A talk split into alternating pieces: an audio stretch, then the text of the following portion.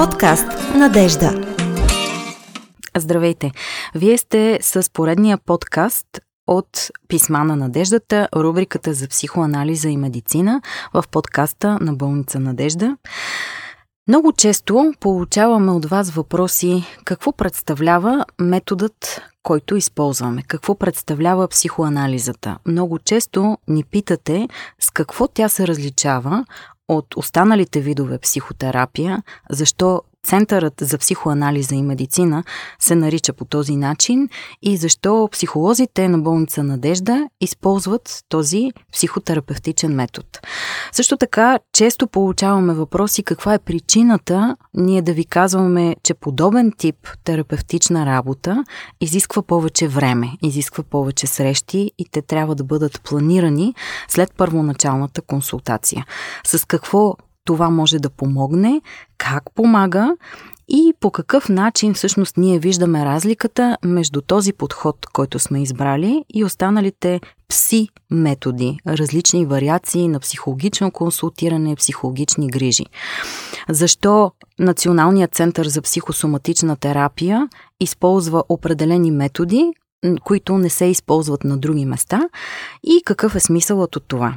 Ще се опитам да обобщя отговора на всички тези въпроси, за да не отговаряме по-отделно на всеки един от вас, като ще ви разкажа малко повече за това какво представлява психоанализата, как тя е възникнала, каква е нейната отличителна разлика от останалите видове психотерапия и защо ние в болница Надежда избираме да ползваме нея. Психоанализата представлява първият вид психотерапия, който е бил открит в опита да бъдат третирани заболявания, изглеждали са като медицински състояния по това време, които се характеризират с много интензивна симптоматика и с абсолютна безпомощност от страна на медицината да може да помогне на своите пациенти. Това са били така наречените случаи на хистерия, при които се наблюдава много тежка, много интензивна симптоматика в тялото, която обаче постепенно учените са установили, че се дължи по-скоро на психогенни причини. Така възниква това изучаване на психичното, на емоционалните процеси, на емоционалния свят на човека в опит медицината да подпомогне тези сложни състояния. Всъщност това означава, че психоанализата се ражда от медицината и това е бил първият начин да се лекува чрез говорене. Така Зигмунд Фройд, създателя на психоанализата, нарича а, своето творение. Разбира се, в годините нататък този метод много се развива. Има много учени, които работят и пишат върху своето творчество и по този начин, като всяка научна дисциплина, разбира се, психоанализата поражда много различни свои разклонения. От нея се раждат различните видове терапии, фокусирайки се върху това да работят върху конкретен проблем, да имат по-бърза ефективност, да могат да помагат специфично, да могат да спестят времето, което в началото се е изисквало за работа. Всъщност това означава, че психоанализата, днес така мислим за нея, е един от видовете психотерапия, родоначалник на психотерапията, но и останала непроменена по отношение на своите основни възгледи за това как се мисли за функционирането на човешкия ум, за функционирането на човешкия емоционален свят и какви теории практикуващите в нея терапевти споделят. Това е нещо, което е важно по-скоро за хората, които работят, отколкото за потребителите на тази услуга, за пациентите, които се интересуват от това да получат помощ.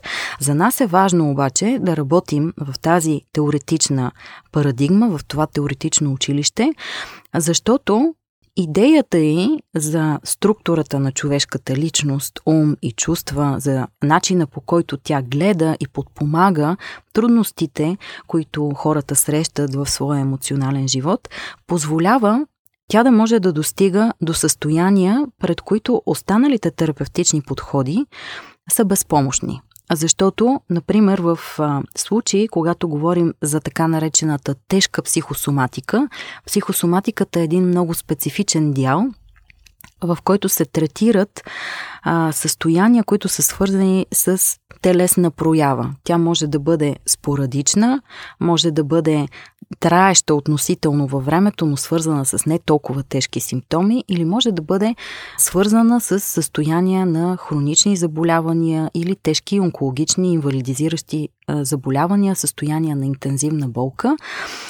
Казвайки това, казвайки този термин психосоматика, ние имаме предвид много сложните психологични и емоционални процеси, които съпътстват разгръщането на подобни състояния. Нямаме предвид факта, че причините за тези състояния са само строго психогенни. Не твърдим, че човек сам си е направил болестта с определен начин на мислене или че ако помогнем на хората да мислят правилно, те ще оздравеят. По-скоро държим сметка за това колко е трудно а, разгръщането на едно такова заболяване и колко всъщност много фактори участват в преминаването през него. Психоанализата представлява един много личен защото е обагрен от нюансите на индивидуалността, на личността метод на лечение, който предлага възможност за връзка с друг човешки ум. Една връзка, която постоянно се изучава и от двамата участника в нея, и от терапевта, и от пациента, и която събужда в тях множество много възможности. Те се пораждат в инсайтите на опита на онова, което се случва между тях, между тези двама души. И посредством а, този опит, хората много често откриват, че живеят сякаш замръзнали емоционално някъде назад в своето минало. Те са сякаш тук и сега, но всъщност техния ум и тяхното сърце са някъде назад във времето, без възможност да се придвижат от това място. Психоанализата прави това, всъщност опитва се да освободи настоящето от едно минало, което е неразбрано, несъзнавано, непонятно и така дава възможност капацитета за съзряване на човешката личност, капацитета за промяна да се развие. Този начин на разбиране на човешката личност и на третирането на нейните затруднения от тези, които ние виждаме в отношенията или в поведението на хората, до тези, които се разиграват на сцената на нашето тяло, т.е. до състояния, които придружават различни телесни състояния, различни типове боледувания или невъзможности на тялото да се справи дава възможности за прилагането на тази перспектива в много различни контексти на човешката дейност, които често пъти отиват далеч отвъд терапевтичния кабинет, далеч отвъд аналитичната кошетка, която е сякаш запазената марка на психоанализата. Това е онази терапевтична кошетка, която сме свикнали във филмите да виждаме в кабинетите на психоаналитиците. Тя се ползва и до днес и нейното предназначение има определен смисъл да позволи на човек да бъде по-релаксиран, да бъде по-свободен от оковите на своето тяло и да се остави в максимална степен на своите преживявания и на своите емоции. Разбира се, това изисква определено доверие а, и определена вече случила се връзка с терапевта, затова обикновенно кошетката не се предлага като метод веднага, а в момента в който и пациента, и терапевта са готови за тази крачка. Обикновено това се нарича това минаване отвъд кабинета, работа на поле, работа в общността, психоанализа отвъд кошетката и в този модифициран вариант ние срещаме, например, в болницата.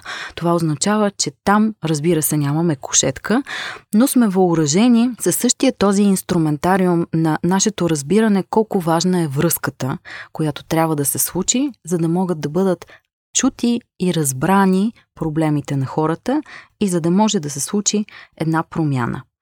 Всъщност, мисленето ни като психоаналитици позволява да бъде предложена възможността за чуване, хората да бъдат чути. Често това да бъдеш чут от някой, който е научен как да слуша, отваря нови врати и възможности в живота на човека. За много хора това е безпредседентен опит. Той позволява не само да се научим да чуваме по-добре себе си, но посредством идентификацията това позволява по-нататък в живота човек да може да предлага същото чуване и на други хора. Да слуша по-внимателно за това, което те казват, може би понякога дори без да разбират. В книгата си Who is Behind the Couch, кой седи зад кошетката, Робърт Вайнер и Кели Малависта, както много други съвременни автори, поставят въпроса какво е да работиш като психоаналитик? Какво усещане е да срещаш хора в качеството си на психоаналитик? И какво хората, в това число самите психоаналитици или студенти по психоанализа, разбират и си представят под този термин. Очевидно, това е нещо, което в днешното динамично време отива отвъд формалните рамки на това определение. Това е както ви казах вече, начин на мислене, на чуване, на разбиране за човешкия ум, а оттам и за взаимоотношенията на човека с всички останали хора в живота му, с значимите хора в живота му и в полето на всички негови дейности. Психоанализата все още се развива и открива нови области за мислене и за изследване пред човек. Благодарение на това нейно развитие, днес ние сме в състояние да предложим помощ на хора в тежки психични състояния, психиатрични състояния дори, които преди време са смятани за невъзможни за лечение, както и на хора с много тежки телесни състояния и телесни заболявания, които в миналото също се е смятало, че не могат да бъдат подпомогнати психологично. Тежките особености, които наблюдаваме в психичния и емоционален живот, който съпътства, например, злокачественото боледуване, прави така, че човек много а, трудно се достига от останалите психотерапевтични методи или методи на психологично консултиране. Това прави много малка възможността той да бъде наистина разбран, наистина подпомогнат заради тези много-много сложни процеси, ако ползваме който и да е друг метод. Това е причината всъщност в болница Надежда ние да събираме специалисти по психоанализа и да избираме този начин на психологично и психотерапевтично консултиране и подкрепа. Традиционният психоаналитичен метод се озовава в контекста на новата ера и каквото и да мислим за това, провокира нови възможности за поставяне на хипотези или за интервениране, за подпомагане – въпреки, че днешния ден е свързан с търсенето на бързо и лесно решение, всъщност нагласата за истинска промяна изисква друг подход. Психоанализата преди всичко предлага едно дългосрочно и интензивно самоизследване. Това е отговора на въпроса, който често ни задавате. Защо казваме, че трябва да имате предвид, че това е едно по-дълго пътуване, че човек трябва да си планира една по-дълга работа, без да може от самото начало да се каже ще работим 10 сесии, ще работим 20 сесии. По-скоро ще се водим от това, което се случва и което вие мислите за промяната. Дали тя става, дали имаме нужда от нещо друго. По този начин всъщност се помага на човек да се почувства по-свободен и по-жив в себе си. Психоанализът описва човек като едно същество, което живее главно в своите вътрешни конфликти. Те са несъзнавани, инстинктивни фантазии, желания и техните задръжки. И всъщност по този начин създават теория и техника за разпознаване и поне частично контролиране, подпомагане на тези вътрешни конфликти, които оказват натиск върху човек. Нейната основна идея е, че несъзнаваното е организирано от фантазми, както и че от най-ранна детска възраст индивида е способен да създава елементарни такива. Затова ние много често казваме, че има смисъл да се работи с малки деца, има смисъл да се работи с бебета, защото дори и да не разбират по начина по който възрастните хора разбират, всъщност те са способни да имат различни фантазми за живота около себе си и да отговарят с различни емоционални състояния. Затова всъщност ние смятаме, че когато имаме една сериозна проблематика, нещо, което затруднява човек, пречи му да бъде щастлив, пречи му да се чувства добре в живота си, обикновенно това е нещо, което не може да се разреши само с няколко сесии, защото този проблем се е формирал дълги години назад в човешката история и отнема много време той да бъде разбран и да бъде преработен. Обикновено от кратки интервенции, няколко сесии, една, две консултации, имат нужда хора, които нямат толкова сериозни затруднения, които имат нужда по-скоро малко да пренаредят ума си, да променят гледната си точка, да получат друга гледна точка, с, с която да сверят своята. Когато става въпрос за по-сериозни неща, които са втъкани в нашата душевна тъкан и са част от нас много години, се изисква повече време и по-различен подход. Постепенно в индивида се изгражда един вътрешен свят от представите за обектите и връзката им с личността и помежду им. И по този начин, през целия живот на човек, вътрешния свят от обектни отношения непрекъснато се променя, размества се, доразвива се и се видоизменя. Това са нашите представи, нашето тълкуване за нещата. Дали някой е добър, дали някой е лош, какво прави, защо го прави и ние как се чувстваме от това. Тези вътрешни обекти не са, разбира се, точни копия на реалните значими хора. Реалните хора в живота ни, с техните характеристики, избледняват в психиката под въздействието на добрите или лошите импулси, които ние проектираме върху тях. Нашата обич, нашето недоволство, нашите искания, нашата неудовлетвореност. Особено имайки предвид, че в детството, когато всъщност се изгражда вътрешния свят на човек, в ума на детето властват всесилни фантазии, които се преживяват осезаемо, детето все още няма този опит, свързан с реалността, че всъщност нашия вътрешен свят не управлява света навън, тези преживявания са много интензивни. По-съвременните психоаналитични течения виждат човека в един малко по-широк контекст. Те също така изследват неговото положение в отношенията с външния свят и с другите хора. Ангажирани са в търсенето на човешко място в свят, който е днес много по-сложен, много по-забързан, много по-неразбираем, в който разбира се съществуват старите човешки истини, но нормите и институциите се разпадат, което лесно води до дезориентация и до възможност за грешки. На психоаналитичната сцена днес се случва не само класическата човешка драма между желанията ни и морала, но също така и една реална заплаха за психичното съществуване на личността. Затова съвременната психоанализа се занимава с проблемите на човешката цялост, на човешката идентичност, която е подложена на тежки изпитания от различни страни. За нас днес много по-актуални са въпросите за смисъла на живота или търсенето на пространство, в което човек да намери своя психологичен или отношенчески дом. Човек е разглеждан като един елемент в психичното поле, което е формирано съвместно от няколко души и определено от силите между тях, т.е. много повече в контекста на отношенията и на трудностите в тези отношения, отколкото само през призмата на неговите вътрешни конфликти.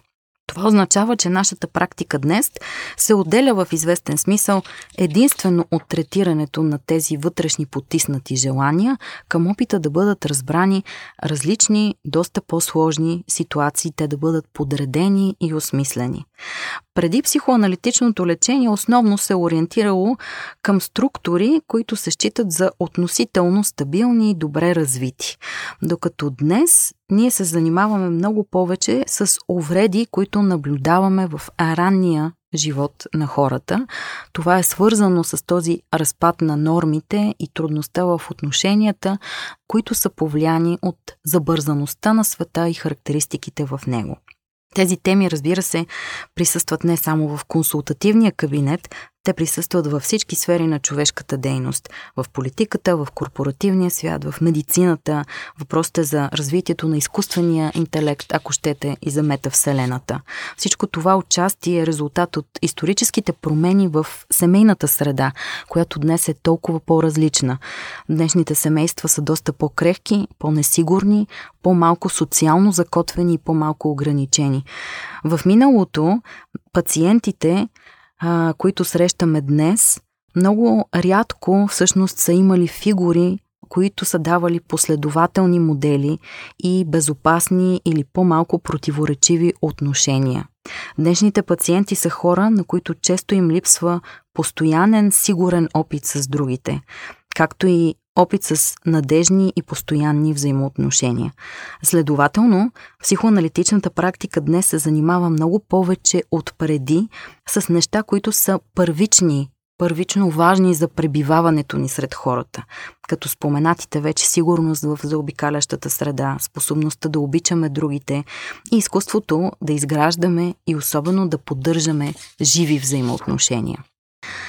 Това прави така, че днес тя се търси много в сферата на медицината, разбира се и във всички останали практики, свързани с човешката дейност. Ние живеем в свят, който ни предлага много повече материални удоволствия и удобства, несравнимо повече, отколкото на предишните поколения, но това носи и известен договор с дявола, който сякаш иска част от нашата душа срещу този разкош. И Никога не е лесно да отстояваш собствените си интереси и да търсиш и реализираш истинските си желания в този тапициран вагон-ресторант.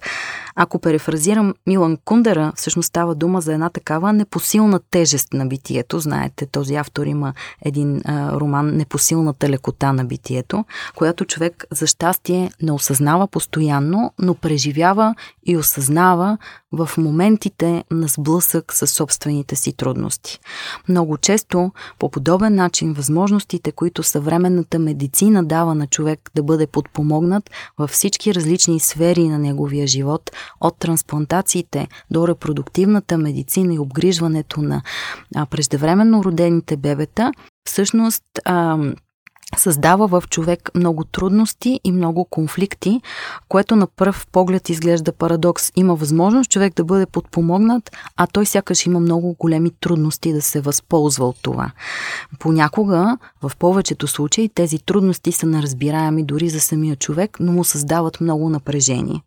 Психологичната практика в психоаналитичен контекст е обагрена от основните характеристики, разбира се, на психоанализата, най-вече, че тя не е надпревара с времето. И това е прави подход, който до някъде е противоположен дори на психотерапевтичния мейнстрим в днешно време, който обещава бърз, ако не и незабавен резултат. Психоанализата не се старае много да отговори на търсенето на забързаните и нетърпеливи хора, въпреки че има и своите съкратени версии и модификации, с които се опитва да предложи помощ и на тях. Но все пак е вярно, че тя преди всичко предлага идеята за дългосрочно и интензивно самоизследване, защото човек е нещо толкова сложно, че той не би могъл да бъде разбран просто така с един поглед на повърхността. Това плаши, обесърчава, понякога дори разстройва много хора, защото те може би не искат да се занимават чак толкова много със себе си, което е разбираемо, или подозират някакъв бизнес трик от страна на психоаналитиците. Тази, това тяхно желание те дълго време да имат пациенти. Всъщност това не е така, защото работата с един пациент дългосрочно реално не носи на терапевта повече финансова изгода или на болницата, в която човек се консултира, отколкото виждането на множество различни други пациенти. Но става въпрос за едно разбиране от необходимостта за помощ, която, както с медицинските изследвания, изисква определени неща, за да може да се случи по добър начин. Разбира се, има и хора, които използват този начин на консултиране и това не ги вълнува, не успява да ги докосне и те се ориентират към други неща, които смятат, че ще бъдат по-полезни за тях. Човешката свобода е нещо много слабо рекламирано днес и е вече нещо доста осквернено в съвременния свят, за да се говори за него, но психоанализата, заради своя основен кодекс, ако щете можем да го наречем дори етичен, прави така, че да се улесни човека да се чувства по-свободен и по-жив в себе си. И при нея няма нищо по-важно от акцента върху свободата на личността и жизнеността на индивида. Не е задължително, разбира се, това да бъде външна свобода, защото светът почти винаги е по-силен от индивида.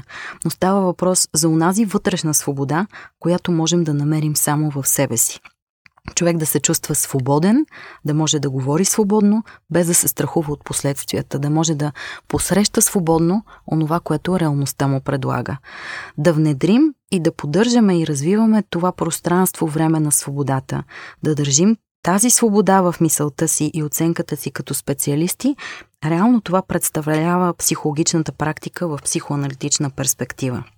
В психоанализата не даваме напътствия и препоръки.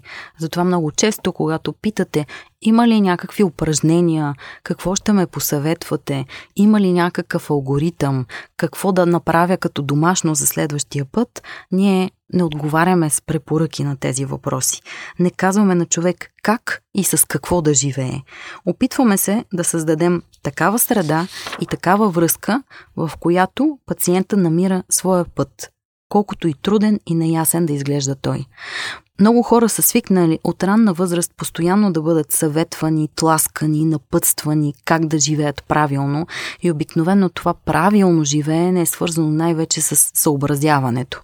Ние не бива да повтаряме това. Не бива да вярваме в удобството на лудостта или в оседналостта на заучената безпомощност и липсата на асертивност, на способност човек да отстоява себе си, да може да отказва, да знае какво иска и да се опитва по адаптивен начин да го постигне. А когато не може да го постигне, да е в състояние да приеме това, защото реално това не води до истинска психологична промяна.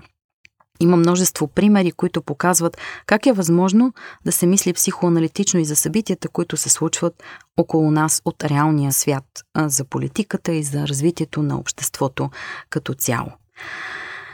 Това прави всъщност този подход достъпен за много различни сфери на дейност, независимо, че тя е родена в контекста на медицината и много години е живяла в рамките на терапевтичния кабинет, днес да има множество приложения и отвъд него и да бъде възможност за оказване на помощ на много различни места, от онкологични отделения, през училища, беженски центрове, неонатологии до затвори. Тази психоанализа в общността всъщност се изгражда върху създаването на тази дълбока и смислена връзка между двама индивида. По този начин тя може да мисли или да описва различни аспекти и дялове от огромния калейдоскоп на понякога все още неглижирани феномени, много важни за разбирането на провалите и разочарованията в неясния аспект на отношенията между хората, отнесен към конкретния момент на срещата между живота и смъртта, както това се случва понякога в болничните стаи, боксове, ковиози, коридори и кабинети. Житейската сцена, на която се разиграват, може би, най-значимите човешки мигове. Разглеждайки практиката на дадено място през призмата на толкова задълбочена парадигма за функционирането на човешката личност и ум, ние не се опитваме да даваме отговори нито предписания. Като описваме, наблюдаваме и се опитваме да разбираме по-задълбочено явленията от емоционалния и психичен живот на един човек, ние имаме достъп до едно различно разбиране за клиничната психологична работа, за нейните възможности, за нейното приложение, често пъти на местата, където се случват най-драматичните човешки срещи, а обикновенно болниците и медицинските центрове са едни от тях. Вие бяхте с поредното издание на подкаста Писма на надеждата, подкаста на болница Надежда за психоанализа и медицина.